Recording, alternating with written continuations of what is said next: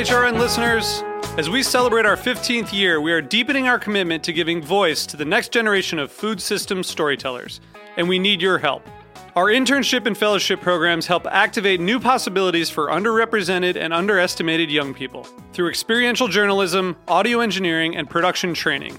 Through these unique programs, HRN helps food equity stewards build essential workforce readiness skills that expand their potential and foster economic mobility. Please consider supporting these critical programs. And with a minimum donation, you can be entered to win a dinner for two at an amazing restaurant in one of eight cities and tickets to a concert at a great venue in one of those cities. We have incredible partners across the country who have donated, as they also share our passion for helping to educate the next generation of food systems storytellers. Check out heritageradionetwork.org slash 15 to donate and enter to win today. That's heritageradionetwork.org slash 15 to donate and enter to win today. And make sure you donate before March 31st. Thank you. Today's program is brought to you by Tabard Inn, new American cuisine in one of Washington, D.C.'s oldest hotels, located in DuPont Circle. For more information, visit tabardinn.com. Today's program has been brought to you by Route 11 Potato Chips. Made with a secret recipe and superior ingredients, their mission is to make an outstanding product in a safe and clean environment. For more information, visit www.rt11.com.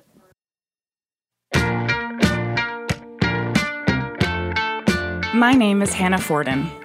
I'm the membership coordinator at Heritage Radio Network, but even before I joined the team, I loved listening to HRN during my subway commute. It made the time go quickly and left me feeling inspired for the day ahead. HRN listeners tune in from all over the world, but there are a few traits that we all have in common, no matter where we listen from a curious palate, the fierceness to make a difference, and a hunger for lifelong learning about the culinary world. As you know, Heritage Radio Network is a listener supported nonprofit. To deliver the most ambitious, entertaining, and of the moment stories in 2018, we need your help. We need to raise $150,000 by December 31st to accomplish these goals and to keep your favorite shows on the air. Together, we can make this HRN's most exciting, impactful, and delicious year yet. Become a member by donating today. Join us at heritageradionetwork.org slash donate, and you'll immediately start enjoying benefits such as VIP invitations to HRN events, where you will mix and mingle with your favorite hosts. Memberships also make a perfect holiday gift for all the foodies in your life. This year, why not give the gift of food radio? You'll hear your generosity in action for the year to come. Help keep our lights on and our mics hot by pledging your support today at heritageradionetwork.org slash donate. Thanks for listening.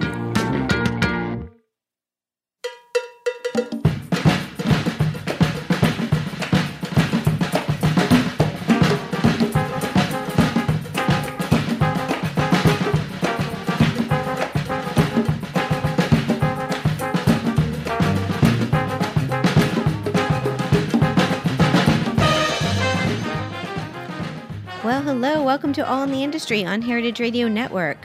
I'm your host, Shari Bayer, and we are coming to you live from Roberta's Restaurant in Bushwick, Brooklyn. It is Wednesday, December 13th, 2017. This is the 163rd episode of this series, which is dedicated to behind the scenes talents in the hospitality industry. Today, my guest is an outstanding New York City restaurateur who is also known as a PR maven, and I will introduce her fully in a moment. First, as I do in every show, I will start out with my PR tip. Later, we will have my speed round game, industry news discussion, solo dining experience, and the final question. As the founder of Bayer Public Relations, I'm going to tip the show off with my PR tip of the week. So today's tip is on reinvention. It is never too late to make a career or lifestyle change and try something different. If you have a dream and a passion to pursue something new, you can reinvent yourself with hard work and determination. Forget the naysayers and go after what you want. If you have that fire in your belly, take the risk and trust your gut. Know that you can reinvent yourself at any time and place with the right mindset.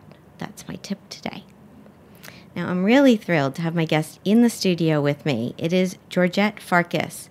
She is the owner and general manager of Rotisserie Georgette, a restaurant inspired by the time honored honored traditions of rotisserie cooking.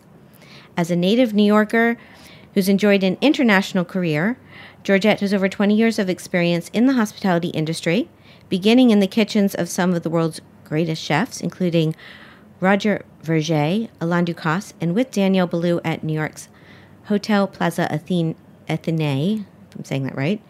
And she later worked with Daniel Boulud as his public relations and marketing director for a 17 year tenure. She opened Rotisserie Georgette in 2013 and has received numerous awards, including Restaurateur of the Year in 2015 from the Manhattan Chamber of Commerce. So, welcome, to your chat. Shari, thank you so very much for having me. It's, it's great to get out to Brooklyn, and it's always inspiring to get outside the four walls of your own restaurant to be inspired by other people's ideas and creativity. Yes, I think I agree, and thank you for coming out to, to Brooklyn and, and coming on my show. I'm I'm really thrilled to have you. I mean, I I feel I've I met you many years ago when you're you're with uh, Daniel Boulud and as working as his PR, and now you have Rotisserie Georgette, and um, I can't wait to hear more details about everything. But I always like to start with my guests with how they got into the industry. So may, maybe a lot of people don't know your background. Right. And, No, I think they don't. I Yeah. think they, uh, you know, I got to know so many of the people I know in our field in the decades I worked for Daniel Boulud. But I actually started working as a cook when I was a teenager, and I knew very early on, um, other than wanting to be a ballerina, the only other thing I wanted to do was be in the restaurant business. I thought restaurants were magical places, almost like theater, where you create a universe and you make people happy. You, you know, you nourish them, you nurture them, you serve them great food in a beautiful setting that's comfortable. So it's it's something I had. Uh, I started doing my first kitchen job at the age of now I don't even remember if it was 14 or 15. I worked in a series of little tiny French restaurants, most of which are no- you know summer jobs, but they weren't just summer jobs. It was a summer job with a very particular purpose on my path to you know making my way in the restaurant business. A little tiny French restaurant on 49th Street that's not there anymore. Um, you know, uh, Garde Manger, where they always put girls in garde manger or pastry back then. Um, I worked in a tiny restaurant up in Chester, Connecticut, Restaurant du Village, again, a summer summer job. Uh, worked in a, the next summer job was a little place in the Hamptons, at another French, you know, bistro that doesn't exist anymore. Um, so I was really making my way. I was determined that I would someday create restaurants, open restaurants. Uh, when I was in college, I actually took a year off. Uh, I went one summer to do another apprenticeship, uh, and that was uh, for Roger Vergé. So I was just a lowly stagiaire, an apprentice. I don't know if I can even merit saying that I worked for him, but being in his kitchen um, in those days was certainly an exceptional thing. But it was such a touchstone for me because I was going back to New York. I was in college and I was going to take that year off between, I was studying European history at Harvard and I decided I was going to take a year off to really work full time in a kitchen, not just as a three month summer job, and see if I would pursue my real dream of going on to hotel school in Switzerland after college. And I thought taking that year off to really immerse myself would be would tell me if it was the right direction for me. So I asked Monsieur Vergé when I go home to New York, I want to work for whoever you tell me is the best French chef in New York. And he said, You go see Daniel Boulud and you tell him I sent you. And that's what I did. And in those days, Daniel was, uh, he didn't have his own restaurants yet. He was the chef uh, of the beautiful, the Plaza Athénée Hotel used to have an exquisite restaurant called La Régence. It doesn't, it's not there anymore. Um, and, you know, that was Daniel's kitchen. So you could just, you know, he wasn't busy running an empire of restaurants. You could just sort of walk in the kitchen and say, you know, bonjour, chef.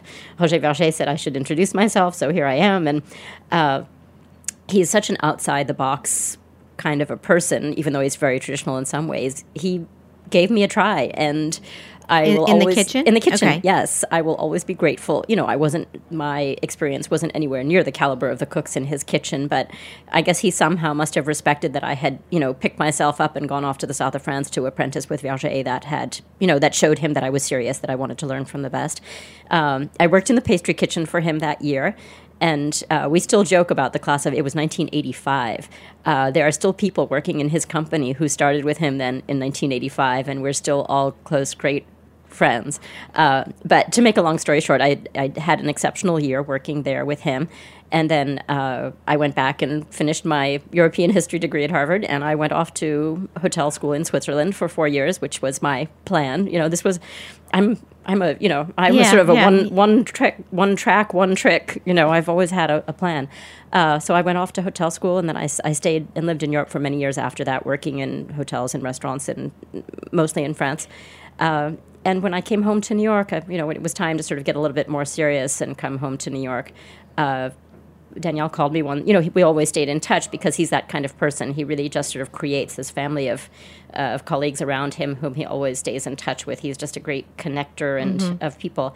And he called me one Sunday morning and he said, "Oh, I have a job. You know, I just have a lot of projects. I need some help." And he never really said what the job was. And we still joke to this day. Uh, we're not sure. I'm not sure that he didn't say anything about public relations. And I don't know if it was because he knew if he said that, I would have said no, that's not for me. I don't know anything about public relations. I can work in the front of the house, the back of the house, kitchen service, because at that point I had done all of those things through hotel school. Uh, or so either he just, you know, knew that he shouldn't say public relations because I wouldn't have taken the job, or he didn't know it was called that, which is possible because he just had a very natural instinct for communicating. Uh, so I went to work for him, and he had just one restaurant at that point, and in the beginning it was just sort of being doing a little bit of everything but after i would say a little uh, maybe less than a year it really was doing public relations and i never really thought that it had a, a name or a title you know Yeah.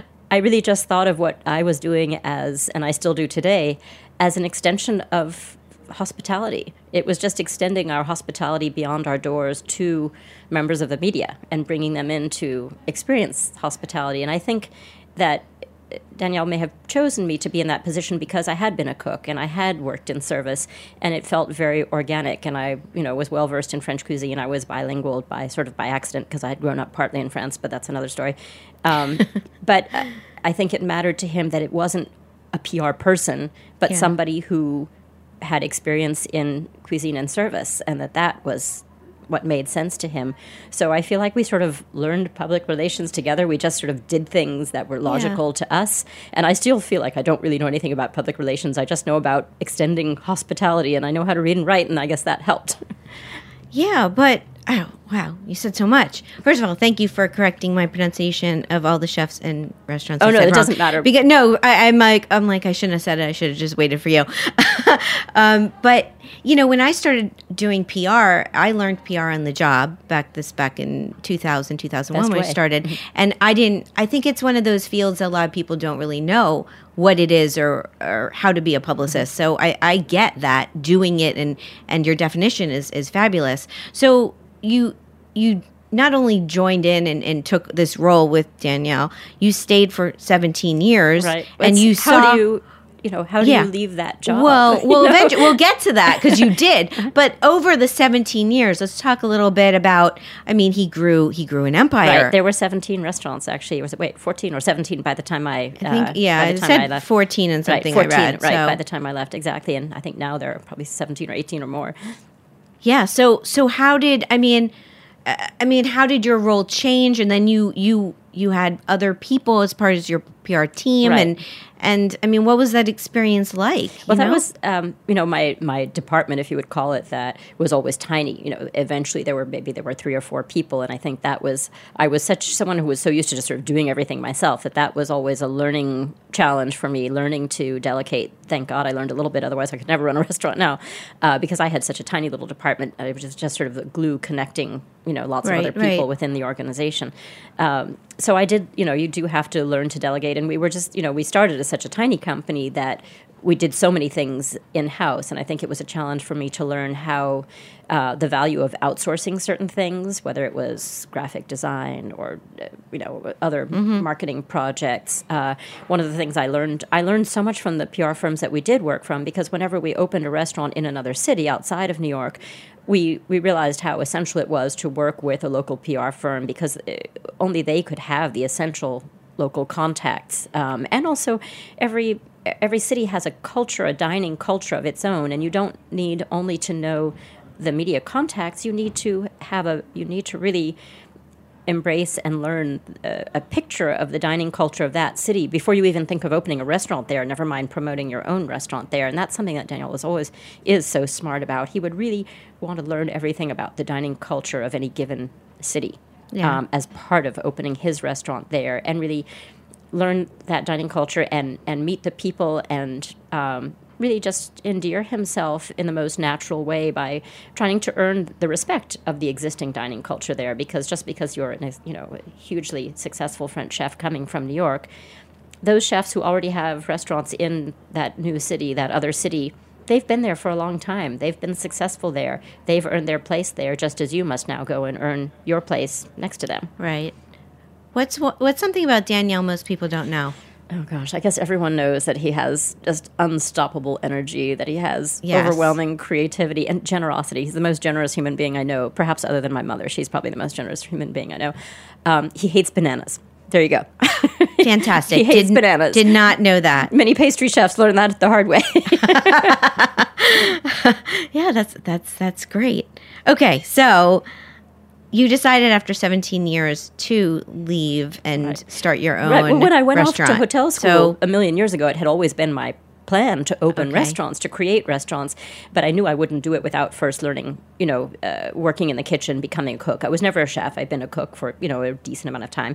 Uh, but that had always been my plan. But when you work for someone like Daniel Boulud or a company like his company, because it's not just him, there's a whole uh, there there are many strata of incredibly talented people in his company. So it's hard to leave because you're surrounded by these incredibly smart people who are really actually great fun to work with, who are some of the best at what they do, and you have the security of a job. You're working with the best people. You're having a great time. It's challenging and inspiring and new. You know, Daniel has a new project every minute to try to challenge you with. There's nothing. There's no resting on any laurels. You know, with Daniel, Yeah, there's yeah. always how can we do. I think that's one of the best lessons learned from him how can we make everything better all the time? You know, so there's no, you know, there's no sitting still. Um, but uh, so leaving that very inspiring environment, environment, and also just leaving the security of a job, um, that was very hard. But I realized that if I uh, if I didn't try to prove myself as an entrepreneur and try to bring to life the picture of this restaurant that I had been building in my mind for obviously a very long time, um, I, it took a lot of courage for me to go because I'm uh, I'm not a courageous person uh, and I like sort of security and stability. Uh, and going into business and risking all you have to go into business, obviously. you are a courageous person and you did you did take that risk and it's been so so let's talk a little bit so this this this concept of rotisserie georgette is something obvi- you you didn't think of overnight right. no of yeah, course. I mean, right. like everything you do nothing is uh, it starts from one moment to the next. You don't wake up one day and say i'm going to be a restaurateur you know I, Oh, maybe it- somebody it- does. maybe i haven't helped them. But as i said my first job in the kitchen was at age 14 or 15 so obviously every experience i've had over those decades has in some way contributed, whether in my life with my family, the chefs I've worked with, the places I've lived. Uh, I spent my entire career working in the most upscale, perhaps complex restaurants. You know, as a student working in Europe, I worked in the uh, in the in the Hotel de Crillon, in the Hotel de Paris in Monaco, and I mean, I always chose the five star palaces. There was, you know, um, not surprised but that was just what seemed the natural fit for me. But so when it came time to open my own place, I felt I had to take sort of the quality standards and criteria that I had been imbued with and worked with over those decades, but sort of re. Uh, presenting them in a, in a much simpler everyday way. I wanted this to be a restaurant you could come to several times a week. This was not for special occasion. This would be food that you could have any day of the week. Uh, so food of the the best caliber, the best quality of ingredients, things I'd be incredibly proud to serve. Sometimes luxury ingredients, but always very simply presented. No muss, no fuss. So uh, there were some of the early influences. My family uh, lived in the south of France when I was a child. We only spent the summers there, but from the age of zero up into my twenties, at some point, that was always our, uh, you know, a family home for us. So there are places that we used to go to where. Uh, I remember some specific restaurants. There was no menu. You would just sit down and you would choose. They had a big fireplace where they cooked the the meat. And when you sat down, they would ask you, "Do you want a poulet rôti, a gigot d'agneau, or a côte de bœuf? Do you want a roast chicken, leg of lamb, or a côte de bœuf? You know, a big thick steak on the bone." And to start with, they would just bring you crudité, fresh vegetables, and terrines and pâtés, and then uh, whatever meat you had chosen, and or a whole fish for that matter. Uh, and they, you know, brought you the salads of the day. And for dessert, there was always just one fruit tart or some fresh berries. There was no menu, and there were just those few simple, simply roasted things. Uh, so that's really what I do. Only it's in New York City. Uh, so of course, I have to give people a menu and some some choice. But I think with our cooking you know, people can already sort of close their eyes and see and taste and feel what they're going to have for dinner. They can they can just their mouth can water thinking about that whether it's a whole roasted branzino or a, a leg of lamb or a, a, roast duck or a roast chicken or a roast guinea hen it's the kind of thing that all of your senses can start to dream about mm-hmm. before you even come in the door you sort of know what you're going to have Yes, and you're making me hungry. That's the whole idea. Yeah, you doing... know why you're coming to the rotisserie. Right, right. And I am due to come back. It's fabulous. Um, we're going to take a little break and come back and talk more about about the restaurant, what it was like opening, and all that jazz. So stay with us. This is All in the Industry on Heritage Radio Network. The following program has been brought to you by Tabard Inn. Tabard Inn, Washington, D.C.'s quintessential small hotel, is located on a quiet tree lined street just five blocks from the White House. Vibrant yet unassuming, the Tabard is comprised of 40 sleeping rooms, each unique in character and design feast on eclectic American cuisine in their acclaimed restaurant, or enjoy a cocktail and listen to live jazz in one of their cozy Victorian seating areas. Mingle with travelers from around the world who find the Tabard the only place to stay when taking their travels to Washington. For more information, visit tabardinn.com. And we're back. This is All in the Industry on Heritage Radio Network. I'm Shari Bayer. My guest today is Georgette Farkas. She's the founder and general manager at Rotisserie Georgette in New York City, which is on the Upper East Side, the lower Upper East Side, I guess you would say, right? Yes, I'm definitely an Upper East Side, born and bred sort of girl. But yes, we're at this interesting spot. We're an intersection on 60th between Madison and Fifth. So I feel that we're we're sort of where Midtown ends and where the Upper East Side begins. So people come from work or people come from home. We're really at this great plaque tournante, you know, intersection of of the city. Yeah, no, I'm on 60th on the west side, so I, I always we'll, we'll send a car for you, Shari. Thank you. I'll just zoom right over. Um, so, so what was the process like of opening your own place? And oh goodness, at first, it just finding the courage to say I'm going to do it. Even actually, it took me months to even. Uh, and find the courage to, to tell Daniel I was going to do this. And of course, he's such a prince of a, such a gentleman. The first thing he said is, "Well, if you've made this decision, how can I help you?" That's you know that's pure Daniel Boulud. But um, mean, of course, you start with formulating, you know, what your restaurant is going to be. I hate the word concept, but yes, there's, you know, the rotisserie is it. I had a very clearly defined idea of what my restaurant was going to be. I could see it in my mind. I could see the look of it. I could see the feel of it. The menu was in my mind. Of course, I mean, the menu changes all every season, but you know, the the, the core of the menu was there. Uh, so the next steps, uh, money and location and then construction i mean those are the great big yeah. pieces i'm sure i'm leaving out some key well, but those are the big um, ones I but guess. team team mm-hmm. team team mm-hmm. uh, one of the first things i did was i reached out to i think i know my strengths and i know my weaknesses uh, i studied accounting you know hospitality accounting in hotel school and it was helpful to me but it's not my strength um, I reached out to a woman called Katina uh, Pappas, now uh, Katina Germanis, now married, uh, she's a really smart, you know, I was a Harvard undergrad. She was a Harvard Business School grad, which is much more, much, much more valuable. I don't know. It's all uh, impressive to right. me. but she, um, I really needed someone with her expertise. We had worked together working for Daniel, so I also knew how incredibly smart and also just really, really practical. She grew up in a restaurant family. I reached out to her and asked if she would join me in building and creating and opening this restaurant because she had, uh, she had tremendous strengths in the areas where I was very weak. Um, uh, financial projection. So in creating the business plan together, you know, Katina built in the numbers. You know, I sort of had to put a framework around them, but uh, it was one of those just really excellent partnerships where we have completely complementary skill sets. I mean, she could do anything I could do. I just can't do the things she could do. Right. But uh, so we started. Uh, you know, I had the makings of my business plan, but she helped me to build the numbers into them, and that's essential. You can't, you know, you, mm-hmm. you can't take that next step. Um, then we started reaching out to potential investors um, I actually really enjoyed the process of uh, showing my restaurant, you know, on paper, but also just, you know, to potential investors. I loved doing that. I, th- I think I didn't know enough to be scared. There was one who made me cry, but that, um, it was actually early on. It was the best training possible because he asked me incredibly hard meat. And quite, he was really mean and tough, but that was great. I thank him to this day. I won't say his name, but he prepared me to, right. you know, for the rest of the process. Um, so uh, raising money. Um, one of our early investors, who is also a sort of a mentor and a guide, and we, we created a little business board. She's on our board.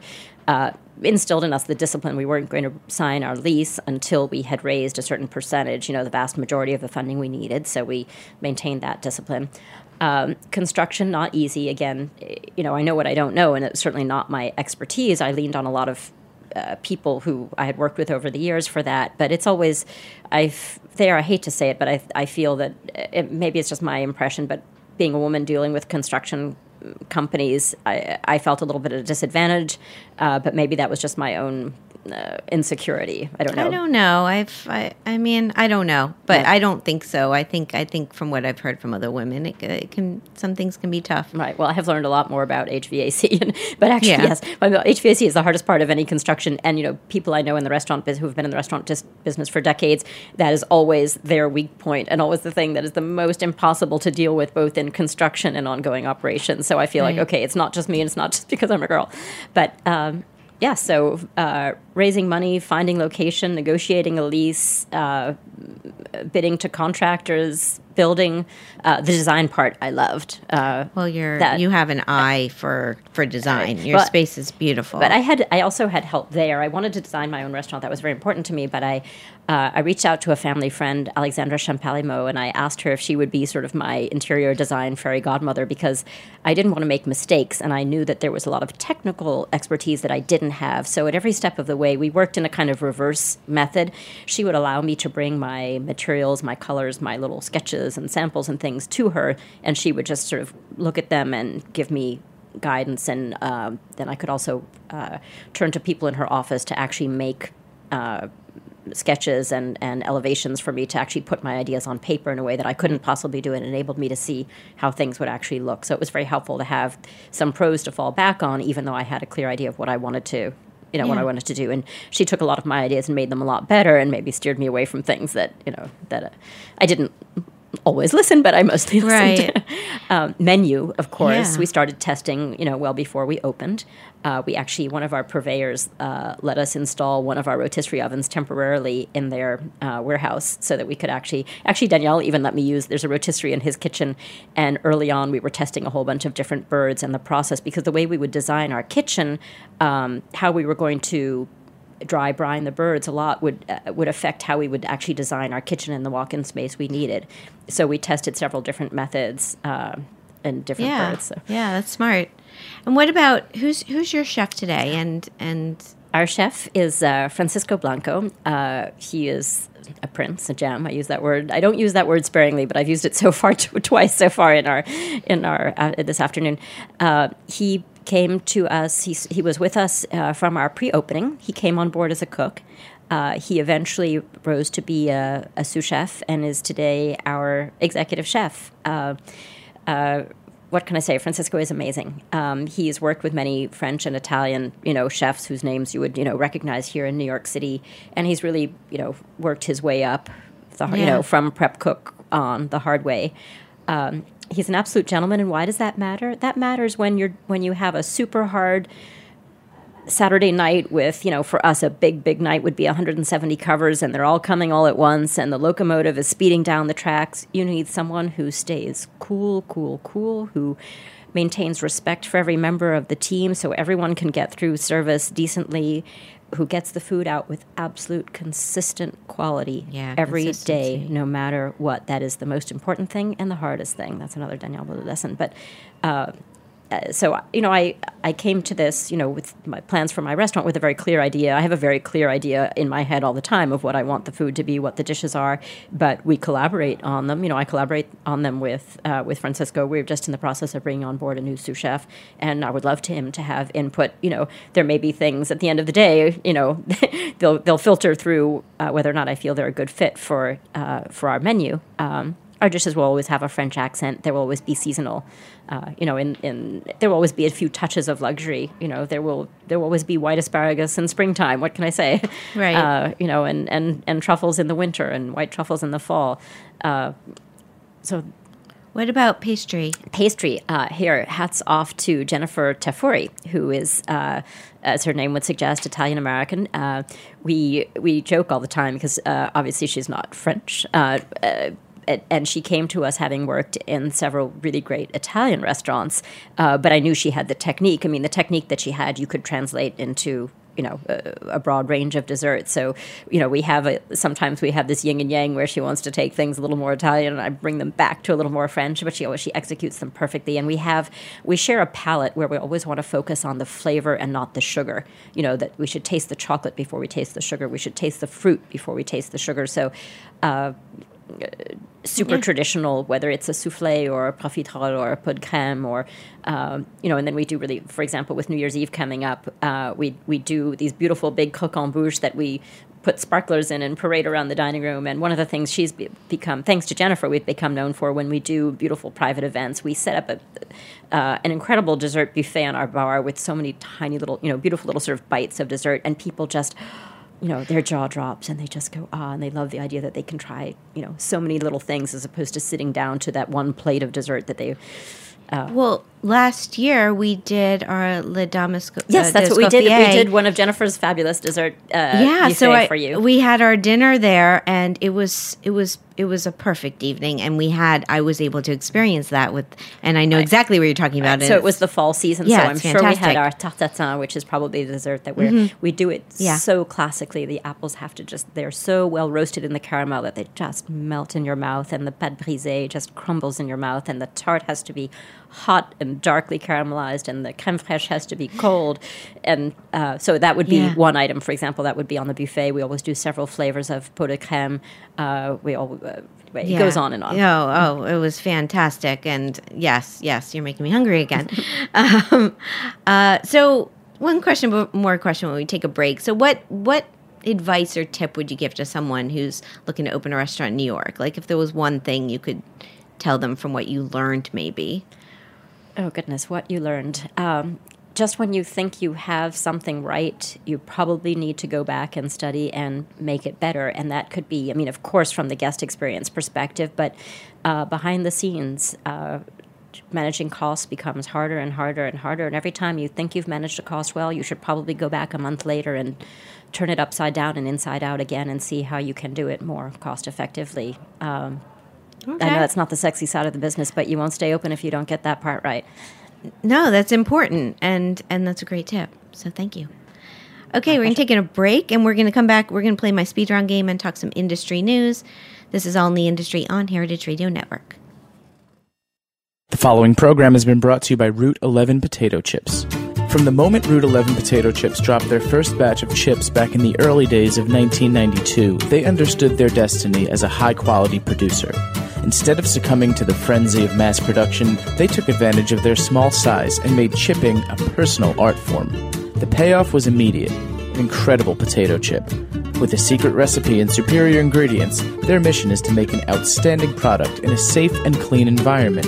In this world of uncertainty that we live in, Route 11 Potato Chips believes comfort food should be just that. Know where your food comes from. For more information, visit rt11.com. And we're back. This is All in the Industry on Heritage Radio Network. I'm Shari Bayer. My guest today is Georgette Farkas, and it's time for my speed round game. So, what this is, is I'm going to name a couple things, and you just pick your preference. Are you ready? Ready. You're always ready. okay, here we go. Eat in or eat out? Out. Wine, beer, cocktail, or mocktail? Wine, wine, wine, wine, wine. Wine all the way. Bordeaux, red Bordeaux. Oh, specific. Like it. Uh, Chateau Ferrand Ségur. Why not? Have a tasting menu or a la carte? A la carte. Small plates or large plates? In between. In between medium, plates. Medium, right. Medium plates. Okay. Communal table or chef's counter? Chef's counter. Tipping or all inclusive charge? For now, tipping uh, remains to be studied further. Okay, I'll check back in with you. Okay, speaking of rotisserie chicken, white meat or dark meat? Oh, the whole damn bird. The whole bird. Yes. I like that. How about pitching the press or being in the press? I mean, actually working in the media? Well, I meant like being a publicist where you're contacting the media or when you are the person that the media is writing about. Oh, you know, okay. So, being, sorry. Yes, no, like I understand. Being a publicist versus um, being the one publicized. I wouldn't. Um, I mean, having my restaurant uh, covered in the media, that's I'm very proud of that to show Yeah. what my team is doing, uh, to show the, you know the incredible experiences we give people. So yes, having rotisserie Georgette and and what we're cooking and serving in the press for sure. Yes. Yeah. Good answer. I like that. How about cheese plate or dessert? Oh, can I? You can have both. Um, it's a it's the season of Vacherin Mont d'Or, and that's something we offer in the restaurant because everything we do is almost everything a whole roast or a whole. So we serve a whole cheese, a whole Vacherin Mont d'Or, and that just for me is it's just a, a decadent, wonderful thing. Fantastic. One more Manhattan or Brooklyn? I'm an Upper East Side Manhattan girl. but I figured you were going to say that. yes, I'm. I'm afraid so. I would love if someone would like to give me a Brooklyn tour someday. I'm. I'm game. I'm okay. game. okay. Um, listeners, take note. And that's the game. Thank you very much. I had fun playing. I had a great time being here with you, Shari. Thank you, and I hope Thank that you. you. will come see me soon at the rotisserie. Yeah, at but but we're n- but we're not done. Oh, great. Okay. Oh, great. I'm ready for more. I'm ready for more. okay. Okay. Um, yeah. No, I will absolutely. I'm so due to come back. Um, but uh, I want to talk some industry news with you. Yes. Uh, so yeah, um, big news this week. Not yes, not lots of news. not not the happiest subject. So on Monday, Eater broke a story entitled "Mario Batali steps away from restaurant empire following sexual misconduct allegations." And the subtitle was Four women accused the chef of inappropriate touching in a pattern of behavior that spans at least two decades, according to dozens of Eater interviews. And this was done by Irene uh, Pla- Plagianos and Kitty Greenwald. And then on Tuesday, yesterday, another story broke in the New York Times about how Ken Friedman, power restaurateur, is accused of sexual harassment. And this was by Julia Moskin and Kim, Kim Severson. And just big, big, big upsetting news. Um, I don't know. Some people in the industry are saying they're not surprised by it, but this is. Uh, I'd like to pose a, a, a counterpoint to it. Yes, there are people who have acted badly, and yes, they should be called out. And, and the more you, I do believe, the more you have responsibility and influence, the more you have. I'm sorry, the more you have power and influence, the more you also bear responsibility for your actions and have the responsibility to act as a leader and, and someone of you know trust. Um, that said, uh, as I, I mentioned earlier, I've started working in restaurants and kitchens specifically, which were certainly male dominated in those days. I started at the age of 15. I'm over 50 now. That's too much information. Um, so it- that's lots of decades. That's over three decades in the business. And I can say that I have never once experienced anything remotely like sexual harassment. And I was working in some pretty good, you know, old school European restaurants uh, that were male dominated. And maybe I'm just fortunate that I only worked for people who were incredibly decent and respectful and professional. Uh, I know the other kind exists, but I want to make sure that people know that restaurants can also be uh, environments that are nurturing. Listen, we take so many people who come into our businesses at the absolute entry level with, with no skill or little skill and, and build careers and go from dishwashers to managers. I've seen it. Um, so, yeah, there are some rotten apples, Yeah. but there are also uh, some great, uh, very decent leaders. I'm I'm I'm really glad you said that. And I mean, my background is not as extensive in kitchens as yours, but I went to cooking school in Chicago, and I I worked as garde manger. When you said that earlier, I was like, yes, that's where where I was. And I I've worked. I have a lot of experience working in restaurants. Um, not so recently, more um, you know PR for restaurants, but I I- you know i don't know if my memory's terrible or what i don't i don't think it's that bad but i don't i don't have instances that blatantly come out to. i think i worked in you know i worked for charlie trotter i worked for a lot of um, people where i felt it was it was uh I don't know. I don't have stories to tell. And so there are stories to tell. And I think it is important that this is now getting out there and being covered.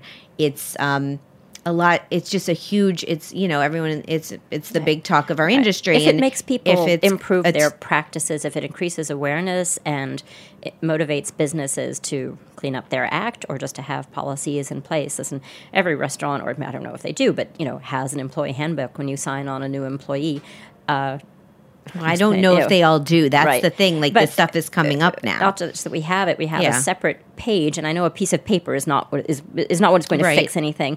But I actually, whether it is I or my general manager, we actually stand. You know, we review this with them, and we we stand over them as they read and sign that page, and I say to them, we take this seriously. Um, you know, they read it, they sign it. Now, sometimes people read things and gloss over it, and that's happened. You know, and then we realize they're not the right person for us. Right. But uh, I, I think if we've we've held all staff meetings uh, when we felt that it was important, and this was you know more than a year ago. It wasn't in this current you know environment, but where we felt it was important just to express to the whole team out loud. Um, you know the founda- what we what I've always felt was the an important foundation uh, of our restaurant, which was that it be a place, a workplace of decency and respect. You know, from dishwasher to maitre d, uh, that everyone should feel. Everyone should be able to look forward to coming to work and feel safe and Yes. comfortable. Or do we work hard? Are we exhausted sometimes?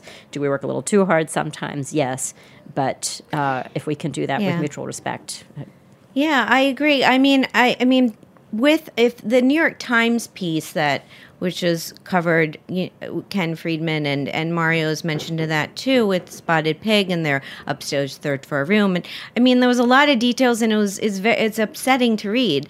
Um, I, I you know it's very brave or these women that are coming out and talking and telling their stories. They people have been afraid to speak out over the years by the power that restaurateurs have or so i think you know i think uh, we'll see what changes it brings to the industry what happens i mean i i saw someone uh, I think it was Kim Severson on, on Facebook posed how people are wondering now whether they should boycott the restaurants like Mario's restaurants or, or not.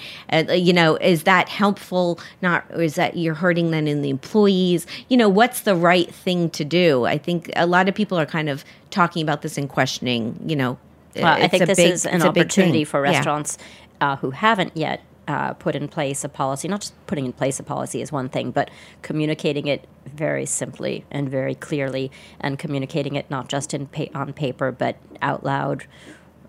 You know, right, get right in there with your team and, and say it out loud. Uh, and if you, you know, there's the see something, say something. I know it's obvious, but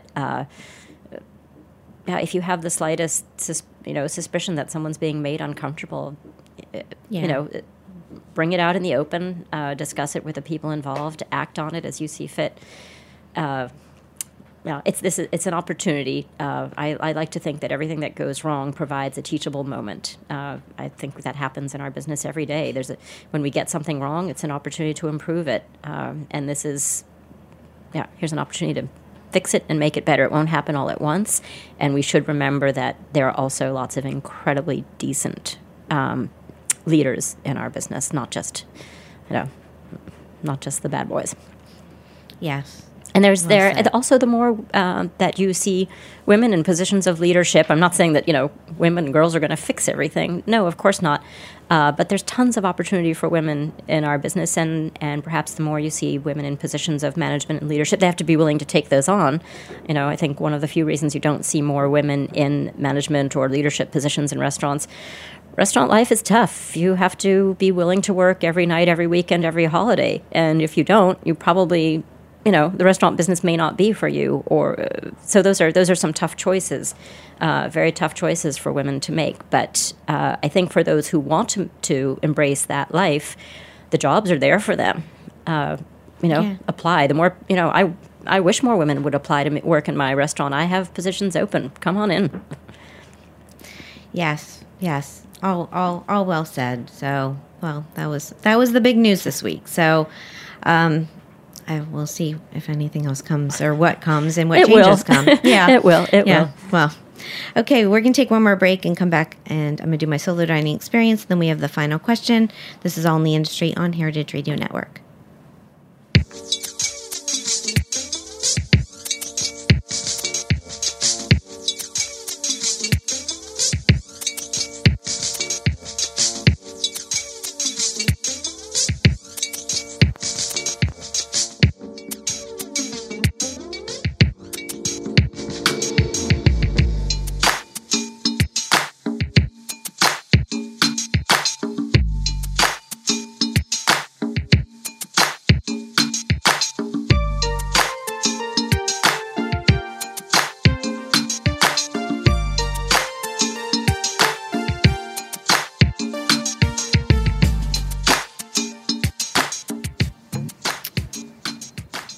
Welcome back to All in the Industry on Heritage Radio Network.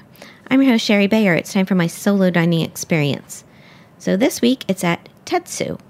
Here's the rundown the location 78 Leonard Street, Tribeca, New York City. The concept a Japanese grill built around a ro- robata, the center place of traditional Japanese homes. The chef is Masayoshi Takayama, otherwise known as Masa, of three Michelin star Masa. So, why did I go? Because this is a new, highly anticipated, more casual concept of masa, and I'm a big fan. My experience. So, I arrived from my reservation for one, and in the in the reservation system, you could note if you wanted to sit at the chef's counter, and I did put that in, and it was honored. And so I had the seat at the counter. It was right in front of the robata grills, and uh, the team was really great. Guided me through the menu, service was good, and I made friends with my neighbors who actually ordered some extra pieces of sushi for me as as we became friends, which was really cool. So um, I had a good time. So what did I get? I had the duck tongue pastrami, hamachi skewer, and pork sausage skewer. I had for sushi. I had a piece of uni toro and charred salmon, and then my friends had it with a few extra pieces. I had the yellowtail and salmon roe. So my take. I enjoyed everything. The duck tongue was was really fun to snack on. Uh, it had some two hot dipping sauces with it. Sushi was great, and my favorite bite was actually the pork pork sausage. It was really packed with flavor. So the ambiance. Well, it's really super cool. It's low lit. It has a long, very long bar of counter seats in front of the robata grill, which is the focus point. Um, it's ideal for chef watching, and there's lots of tetsu, and that that's the name, and it means wooden iron in Japanese. Um, apparently, Masa is planning to do an omakase in the basement that's going to open next year. So I'd say it's perfect for sharing Japanese bites and drinks with friends or going solo and making friends. Interesting tidbit. I don't know why this is, but it took Masa over five years to get the place open. I think it had to do with construction issues. Another interesting tidbit is from 5 to 6 p.m. daily, he's offering two burgers a lamb and beef burger um, on pretzel buns. And I, I want to go. You got to go between 5 and 6 to get them.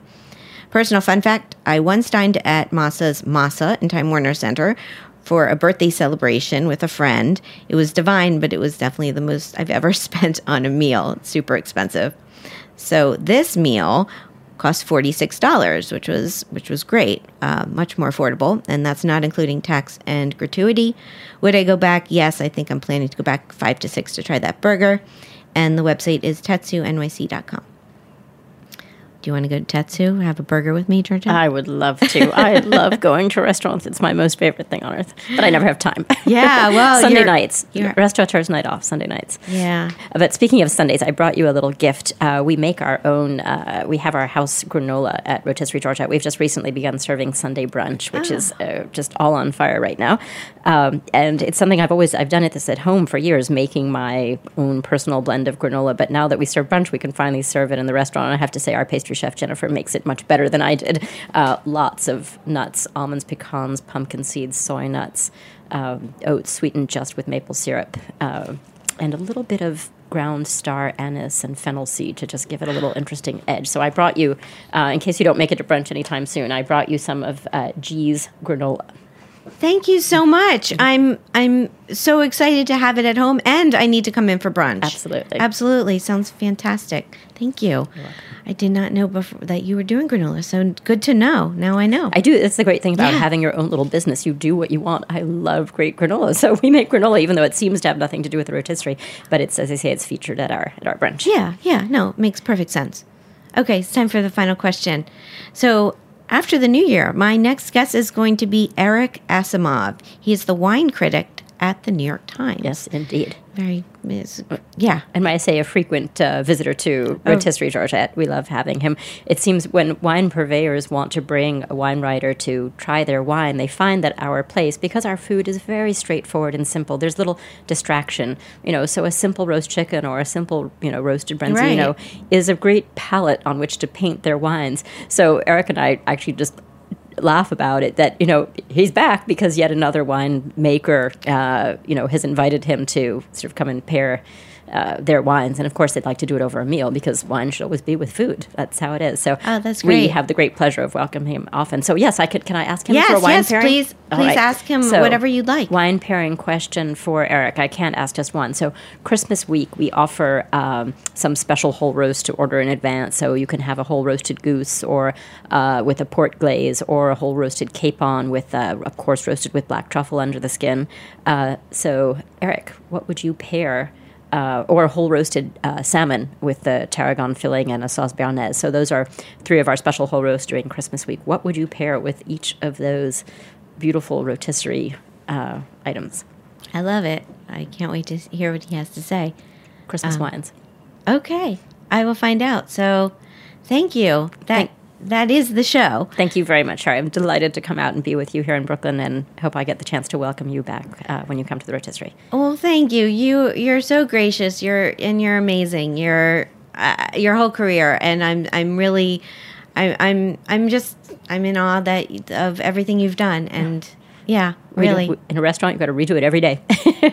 That's the fun. Yeah, no, it's hard and it's and it's it's a tough industry, but it's also it's fabulous and and just joyful. and It's listening to you describe dishes and your menu. I mean, it's obviously you you're so passionate about it and you you're knowledgeable and you you sell it like you're really you know. I'm like everything just made me want to go in more than even before. We're So- expecting you. Okay, okay. I'm just across the park. So, um, well, I'll do a little roundup or summary. Uh, my guest today has been Georgette Farkas. She is the founder and the general manager at Rotisserie Georgette. Their website's rotisserieg.com, and you can find them on social media Instagram, Rotisserie Georgette, and Twitter, Georgette Farkas and Rotisserie G. You can find me on social media. I'm at Shari Bayer, at Bayer PR, at All Industry. My Facebook page is All in the Industry. My website's BayerPublicRelations.com and ShariBayer.com. And all of our shows are archived at heritageradionetwork.org, and we are on iTunes and Stitcher. So thanks again to Georgette. Thanks to my engineer Vitor, and thanks to everyone at Heritage Radio Network. I'm Shari Bayer. I'll be back next year with more live shows. So my next show is going to be Wednesday, January 17th, 4 p.m. Eastern Standard Time, and my guest will be Eric Asimov. Till then, have a wonderful, wonderful holiday season. Happy, happy New Year, and thank you for being part of All in the Industry. Bye.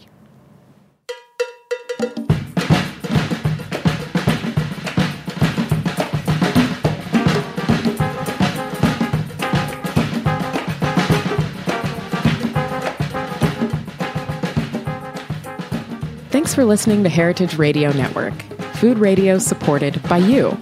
For our freshest content and to hear about exclusive events, subscribe to our newsletter. Enter your email at the bottom of our website, heritageradionetwork.org. Connect with us on Facebook, Instagram, and Twitter at heritage underscore radio. Heritage Radio Network is a nonprofit organization driving conversations to make the world a better, fairer, more delicious place. And we couldn't do it without support from listeners like you. Want to be a part of the food world's most innovative community? Rate the shows you like, tell your friends, and please join our community by becoming a member. Just click on the beating heart at the top right of our homepage. Thanks for listening.